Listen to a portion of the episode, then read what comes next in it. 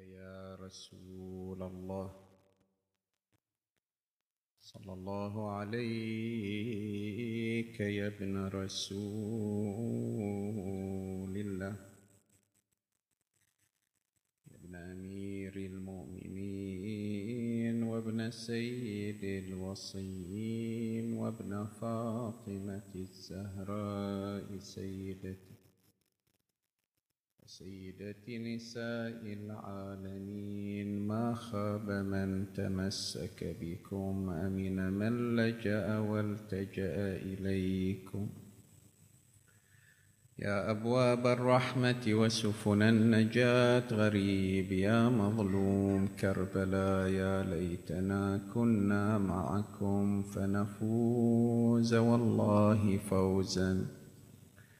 عظيما لتعجيل فرج مولانا صاحب العصر والزمان ونصر الإسلام والمسلمين صلوا على محمد وآل محمد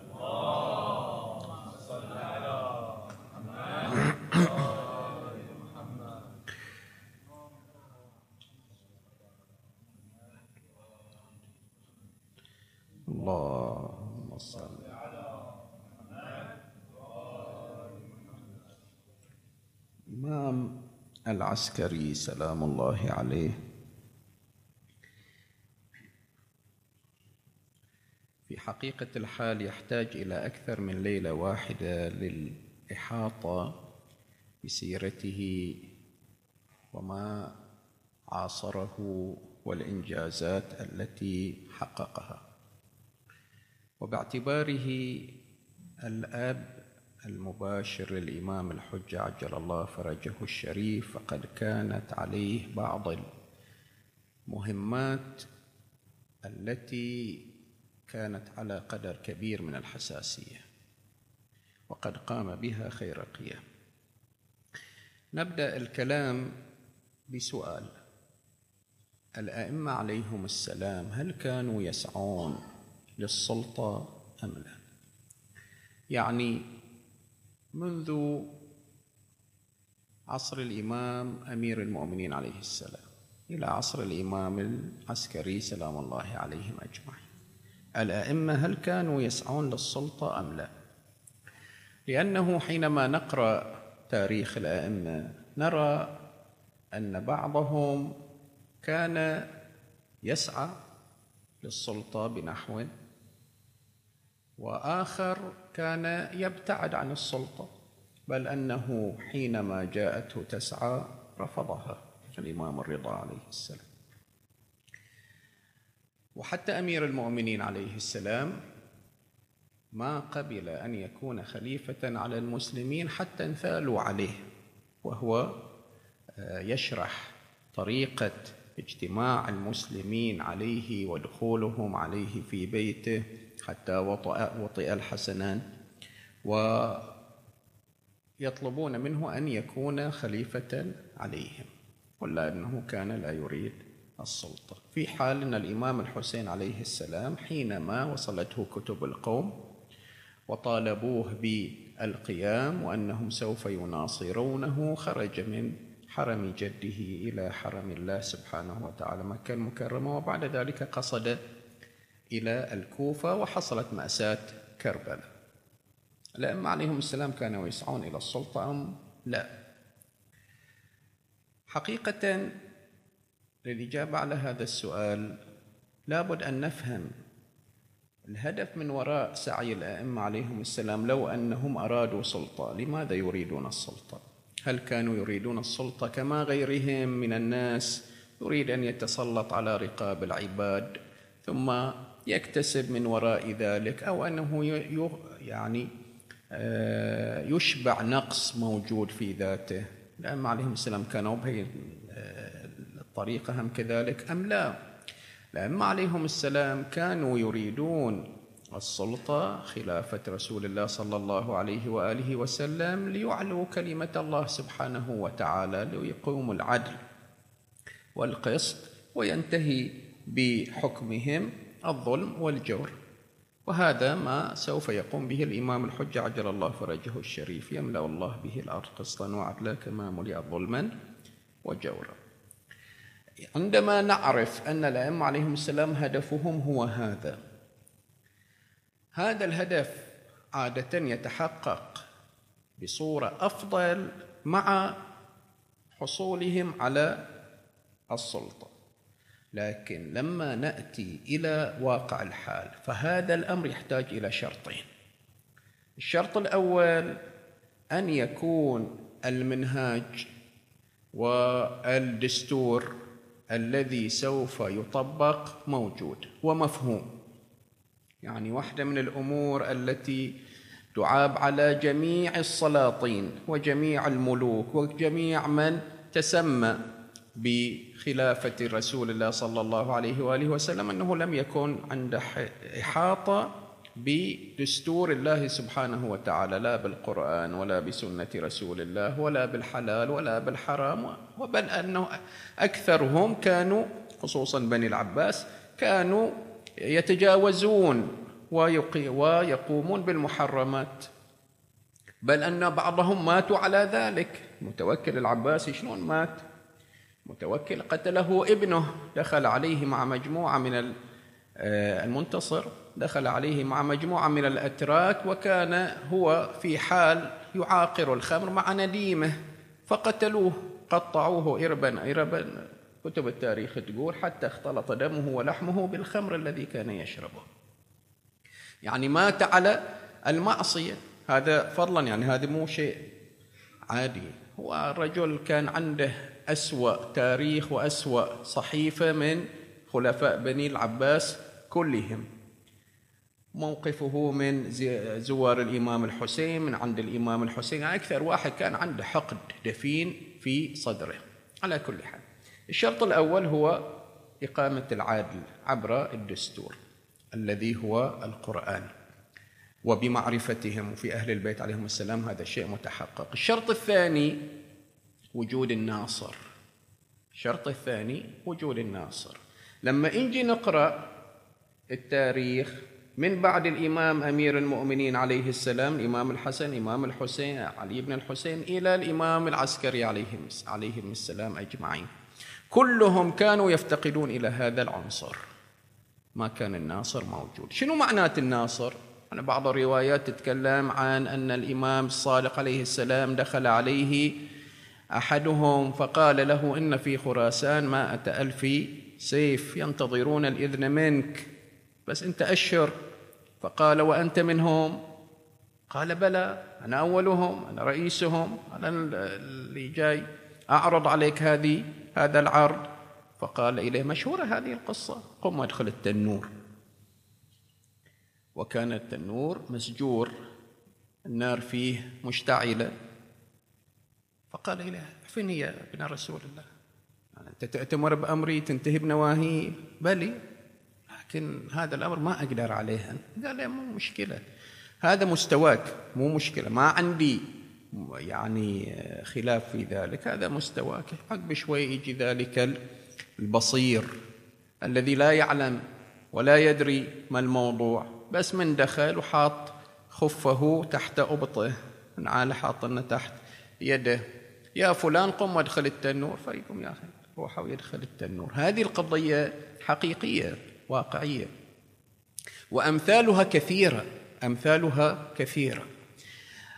وتدل على أمر أن الأئمة عليهم السلام كانوا يبحثون عن مجموعة من الأنصار فيهم مواصفات معينة فيهم إخلاص معين فيهم عقيدة معينة. هؤلاء لو كانوا موجودين لاستعملهم الأئمة عليهم السلام في طلب السلطة. لأن هؤلاء مو موجودين الأئمة عليهم السلام ما كانوا أصلا يسعون إلى السلطة. فقاموا بشيء مخالف تحقيق نفس الهدف ولكن من دون السعي إلى السلطة. تحقيق هدف إيجاد الجماعة الصالحة التي بها يستطيع آه، الأئمة أن ينشروا دين الله سبحانه وتعالى على ما نزل ويقيموا العدل وينصروا بعضهم إلى أن تصل هذه الجماعة الصالحة إلى آه، الإمام الحجة عجل الله فرجه الشريف فتكون نصيرته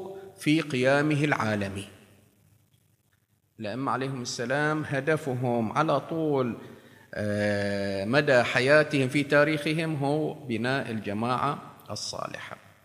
زين عشان نبني هؤلاء الجماعة الصالحة لما نجي نقرأ حياة الإمام الهادي والإمام العسكري عليهم السلام نشوفهم أنهم الأئمة الذين عاشوا أسوأ ظروف حصار وأسوأ ظروف خنق. الإمام الهادي والإمام العسكري. ما كان موجود عندهم مجال إلى التحرك. وهني خلنا نخلي بعض علامات الاستفهام بنحتاجها في نهاية الكلام إن شاء الله. خلنا نتعرف على قضية انتقال الإمام الهادي والإمام العسكري إلى سامراء.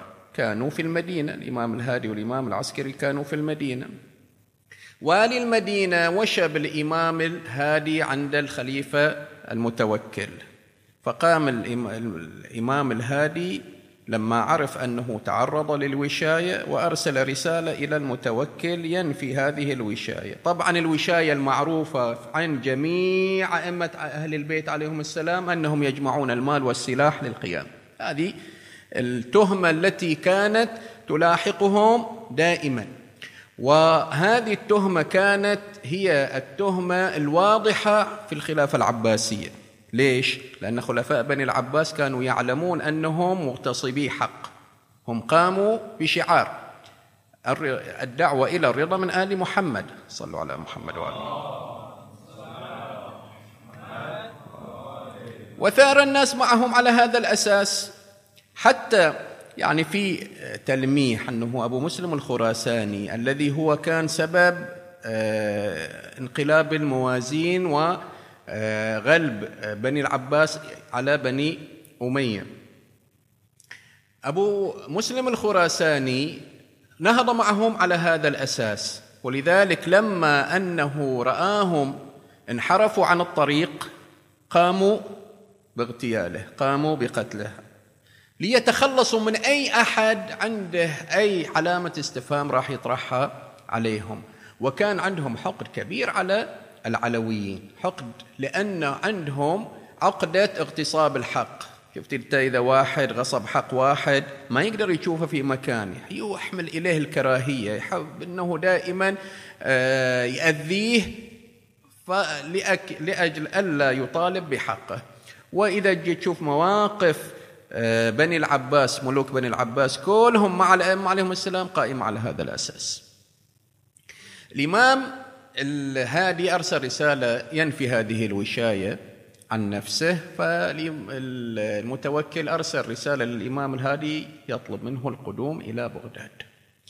الإمام قام وشخص من هو والإمام العسكري عليه السلام من المدينة إلى بغداد ونزل في أول ما نزل في خان الصعاليك في جانب من الإهانة لمقام الإمام الهادي عليه السلام.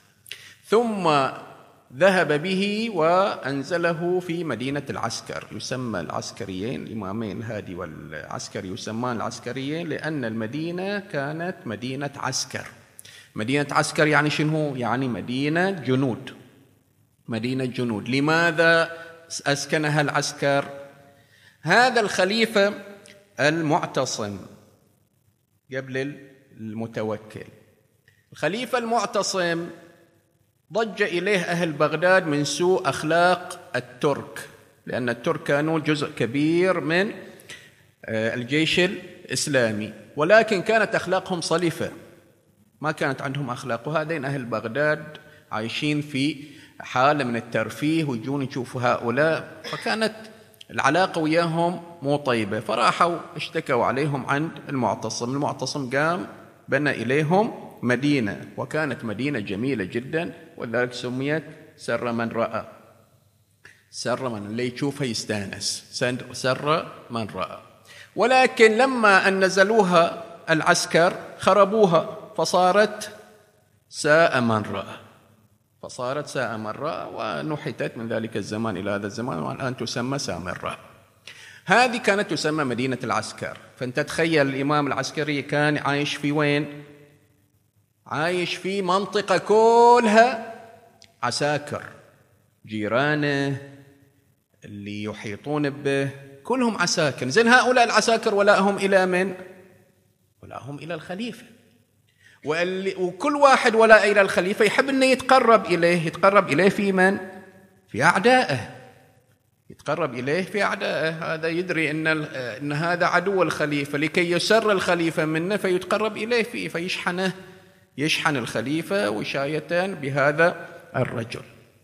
الإمامين عليهم السلام كان يعيشان في هذه الظروف. بعد شنو كان من الأمور المطلوبة من عندهم؟ كان مطلوب من عندهم كل يوم آه، كل أسبوع يومين يروحون إلى دار الإمارة لكي يساءلوا ولكي آه، يسجلوا محضر حضور عندهم.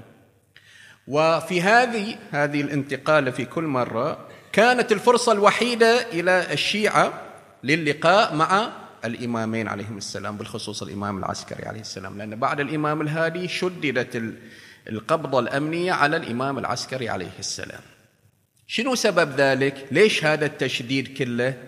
لأنه بني العباس كانوا على علم بولادة المولود الذي سوف يكون ختام سلسلة الاثني عشر. يأتي بعد اثني عشر أميرا. في روايات متعددة. كان الرسول صلى الله عليه وآله وسلم يعدد آه، عدد الأئمة من بعده. وكان يعددهم اثني عشر نقيبا اثني عشر أميرا اثني عشر إماما. كان فكان هذا كله معروف وكانوا يحسبون هؤلاء من أمير المؤمنين إلى الإمام العسكري 11 11 11 أمير ومعناته الأمير رقم 12 اللي هو الإمام الحجة عجل الله فرجه الشريف الذي تنعقد فيه الآمال. فكانوا يراقبون الإمام العسكري عليه السلام ودائما يصير في انقضاض وفي مداهمات إلى بيت الإمام العسكري وفحص نساء الإمام عليه السلام نساء الموجودين. ما تزوج إلا واحدة إلا نرجس مليكه بس هذه. ولكن يفحصون جميع النساء اللاتي تحت يد الإمام عليه السلام لكي يتأكدوا من عدم الحمل. عدم الحمل وهذه واحدة من المهمات اللي كان الإمام عليه السلام يحاول القيام فيها وهي حماية الإمام الحجة عجل الله فرجه الشريف بعد ولادته.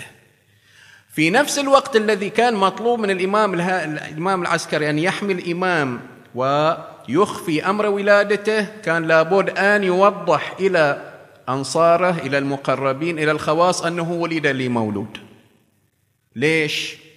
لأنه إذا ما وضح هذا الأمر وما علم الناس وما علم الجماهير المؤمنه بولادة إمام بعد الإمام العسكري عليه السلام هذا معناته الإمام المهدي عجل الله فرجه الشريف إذا جاء بيصير صعب عليه إثبات نفسه بيصير صعب عليه أن يثبت أنه أنه منتسب إلى الإمام العسكري عليه السلام. فصار عنده مهمتين ثنتينهم على طرفي نقيض. في نفس الوقت لازم يحامي ويخفي ولادة المولود في نفس الوقت لازم يظهر ولادة المولود. وهذا اللي فعلا سواه الإمام على خير قام به خير قيام. في نفس الوقت اللي حتى بواب الإمام العسكري عليه السلام ما كان يدري أن الإمام مولود. بواب الإمام مدة خمس سنوات إلى استشهاد الإمام العسكري ما كان يدري أنه ولد للإمام عليه السلام مولود. في نفس الوقت أحمد بن إسحاق في قم كان يدري. أحمد بن إسحاق الإمام آه، أرسل إليه رسالة أنه ولد لنا مولود. لكن عشان الأمر يصير متزن عشان الأمر يصير متزر كان يطلب من أو من المخلصين المؤمنين آه، على رأسهم آه، العمريين السفير الأول والسفير الثاني عثمان بن سعيد ومحمد بن عثمان كان آه، يطلب من عندهم إنه يخبرون خلص المؤمنين بضرورة عدم ذكر اسم الإمام الحجة عجل الله فرجه الشريف. وهذا الأمر مو بس بدايته من الإمام العسكري عليه السلام، لا كان حتى الإمام الهادي في كثير من الروايات كان آه، يأكد على حرمة ذكر اسم الإمام عليه السلام. إنه لا يحل لكم ذكره باسمه. إنه لا يحل لكم ذكره باسمه. ولذلك بعض الفقهاء حتى اليوم لا زال يلتزم بهذا الالتزام. زين ليش؟ ليش يحرم ذكر اسم الإمام عجل الله فرجه الشريف؟ إلى أمرين. الأمر الأول أن السلطة كانت تطارد مولود إلى الإمام العسكري فإذا أرادت أن تطارده لازم يتحقق عندها أمرين. أول شيء أنه ولد بعد ذلك شنو اسمه؟ إحنا نبي نطارد واحد معروف. فهل ولد أم لا؟ مو ثابت عندهم. ولذلك الرواية الرسمية الموجودة من ذاك الزمان إلى هذا الزمان عندهم أنه لم يولد. وأنه قضى ولم يعقد ولذلك قاموا بتوزيع تركته على أخيه أعطوها إلى أخيه جعفر الذي يلقب بالكذاب. وهذا إليه كلام ثاني. وقضية الولادة ما ثبتت عندهم. والشيء الثاني إذا لو ثبتت لو أنه ظهر من يقول بولادته لأنه يقال أن جعفر الكذاب راح وشى بالإمام المهدي عجل الله فرجه الشريف لأنه رآه لما شاف أن الجماهير ما قاعدة تتولاه ما قاعدة تأخذ آه، به كإمام ما قاعدة تعطيه بعض الحقوق راح إلى آه، دار الخلافة ووشب الإمام الحجة عجل الله فرجه الشريف. الشيء الثاني أنه إذا ولد شنو اسمه؟ فإذا حرم ذكر اسم الإمام ما قدروا أنهم يحصلونه هذا الأمر الأول. الأمر الثاني أن الاسم يعطي للفرد شخصيته. يعطي للفرد شخصيته. فلان ابن فلان. شخصيته الاعتبارية أولها أول شرط في الشخصية الاعتبارية الاسم. أعطى اسم. أنت من يجيك المولود أول شيء تسويه تسميه. فلما يصير عنده اسم فلما يصير عنده اسم يصير معروف. وإذا لم يكن لديه اسم صار اسمه ألقاب متعددة صار مو معروف. صار مو معروف. فإذا لم يكن معروفا لم يستطع آه، الوصول إليه. وهذا الأمر مو بس آه، محصور في الإمام الحجة عجل الله فرجه الشريف. هم كذلك في أم الإمام عليه السلام. الآن أنتم إيش قد اسم تعرفون لي؟ السيده نرجس. على الأقل أربعة أسامي. على الأقل أربعة أسامي. خيزران ومليكة ونرجس. بعد شنو؟ في هذا. يعني في أكثر من اسم للسيدة أم الإمام الحجة عجل الله فرجه الشريف ليش؟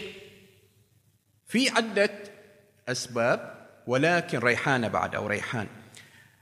في عدة أسباب ولكن السبب الرئيسي لإخفاء شخصيتها لأنها مقدر لها أن تكون أم الذي سوف يملأ الأرض قسطا وعدلا. فلا بد أن تدخل ضمن الحماية الأمنية الغيبة حماية أمنية. وهذا فعلا اللي صار بعد استشار الإمام العسكري عليه السلام. هجموا على داره وأخذت السيدة مليكة السيدة نرجس إلى دار الخلافة سنتين.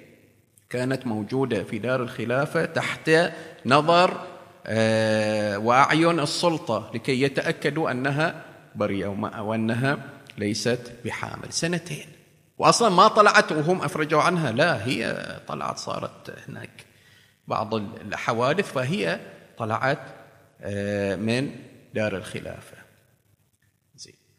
فالإمام العسكري عليه السلام استطاع أن يقوم بإخفاء ولادة الإمام الحج عجل الله فرجه الشريف من ناحية عن أعين السلطة وإظهار وجوده من ناحية أخرى إلى الموالين.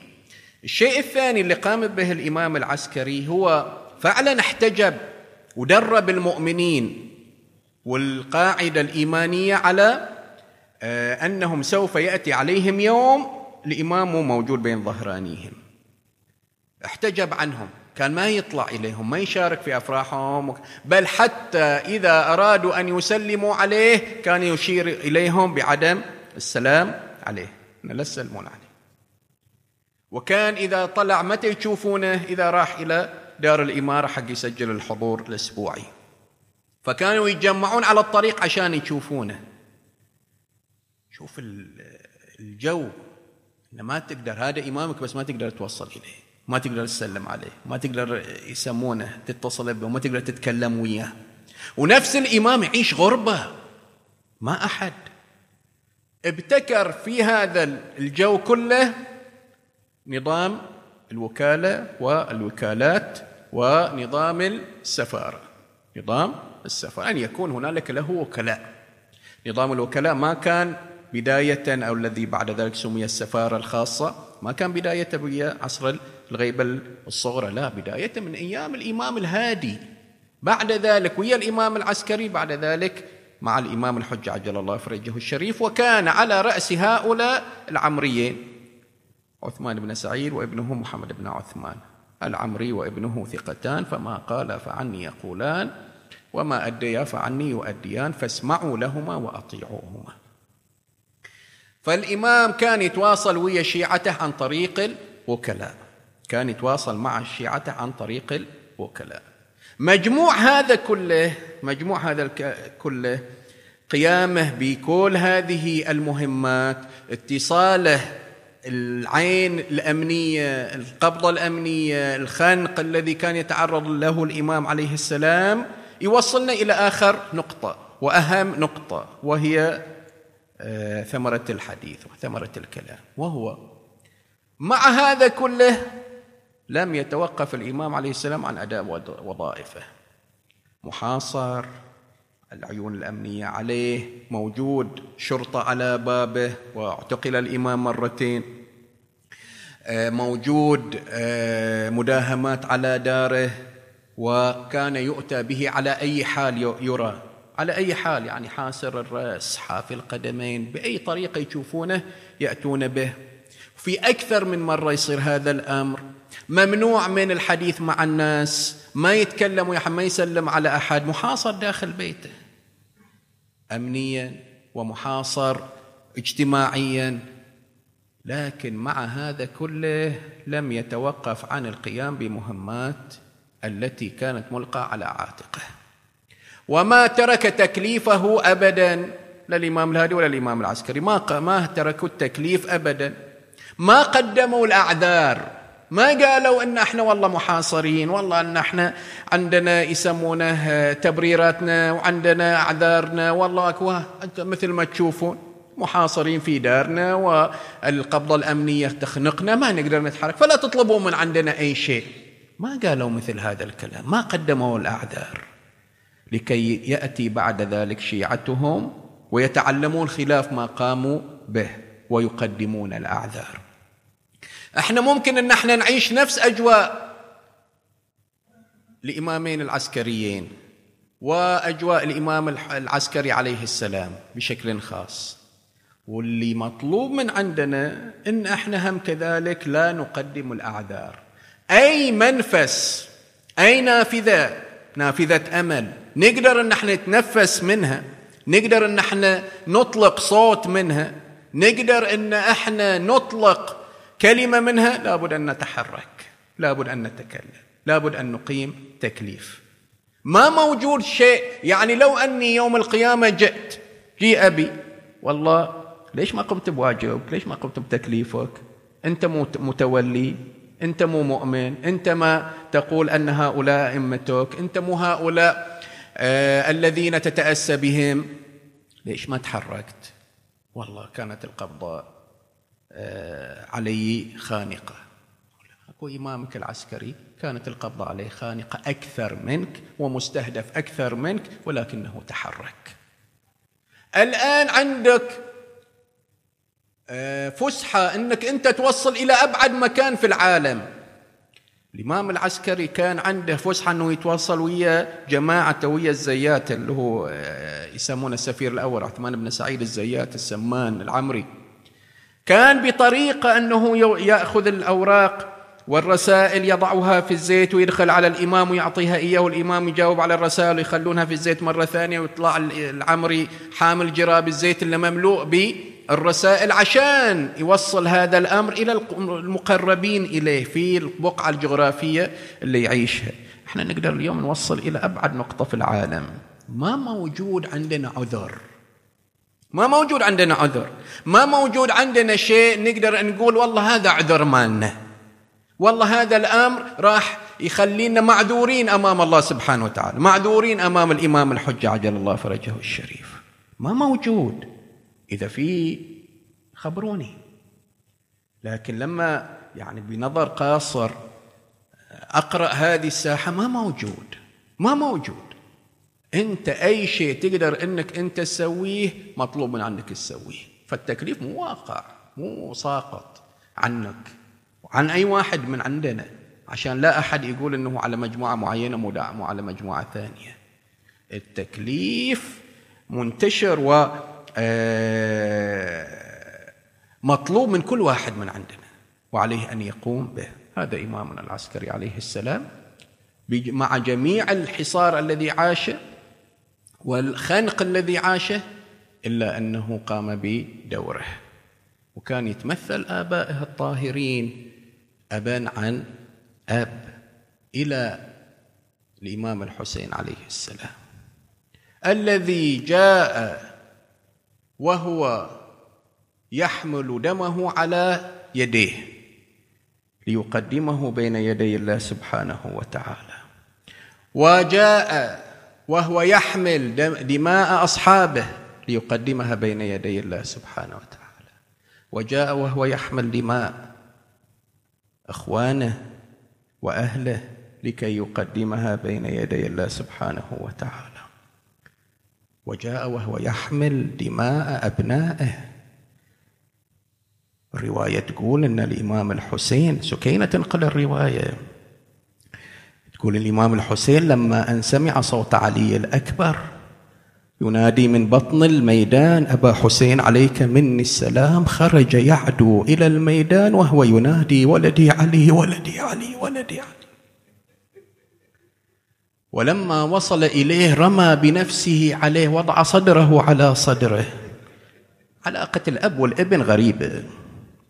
علاقة لا يمكن أن يشعر بها إلا فعلا من فقد ابن من يشعر من آه، غاب عنه ابنه. يحس بعلاقة خانقة. وإذا بالإمام الحسين مو غايب عنه ابنه. وراح يرجع ويشوفه. وإذا بالإمام الحسين ينظر إلى ابنه مقطع على بوغاء كربلاء. تقول الروايات أراد أن يحمله كلما وقع كلما حمل جانب سقط الجانب الثاني. أخذ ينادي بني علي كيف أحملك للميدان كيف أحملك للخيام؟ وضع صدره على صدره خده على خده وهو ينظر إلى ابنه المقطع على بوغاء كربلاء. أخذ ينادي على الدنيا بعدك العفا بني علي. زين اللي يفقد ابن يتصبر وما موجود ابن مثل علي الأكبر. شلون اللي فاقد أبناء مو ابن واحد؟ هذا الابن ما شاف علي الأكبر الإمام الحسين ما شاف ضرب الصي... ضرب ضرب السيوف وطعن الرماح في جسد علي الأكبر. لكن لما حمل الطفل الرضيع وجاء به إلى القوم وقال إن كان الذنب ذنبي فما ذنب هذا الطفل الرضيع؟ اسقوه قطرة من الماء. حمله على يديه رفعه. وإذا بالقوم يرسلون سهما مثلثا وقع في نحره. إحنا نتسلى نتسلى مصيبة العسكري بمصيبة الإمام الحسين عليه السلام. متخيل متخيل الإمام الحسين ينظر إلى طفله الرضيع وقد وقع السهم المثلث في نحره. تقول الرواية واللي راق الروايه حرمل اللعين. لما سأله المختار أما رفت لك عين؟ ما صار فيك ما رف لك قلب. يقول كلا يا أمير إلا في لحظة واحدة. متى هذه اللحظة؟ يقول لما أن وقع السهم في رقبة الرضيع. قام الرضيع انتزع يديه من داخل القماط. واعتنق رقبة والده. كأنه يقول أبا حسين حرارة السهم في حلقي في رقبتي.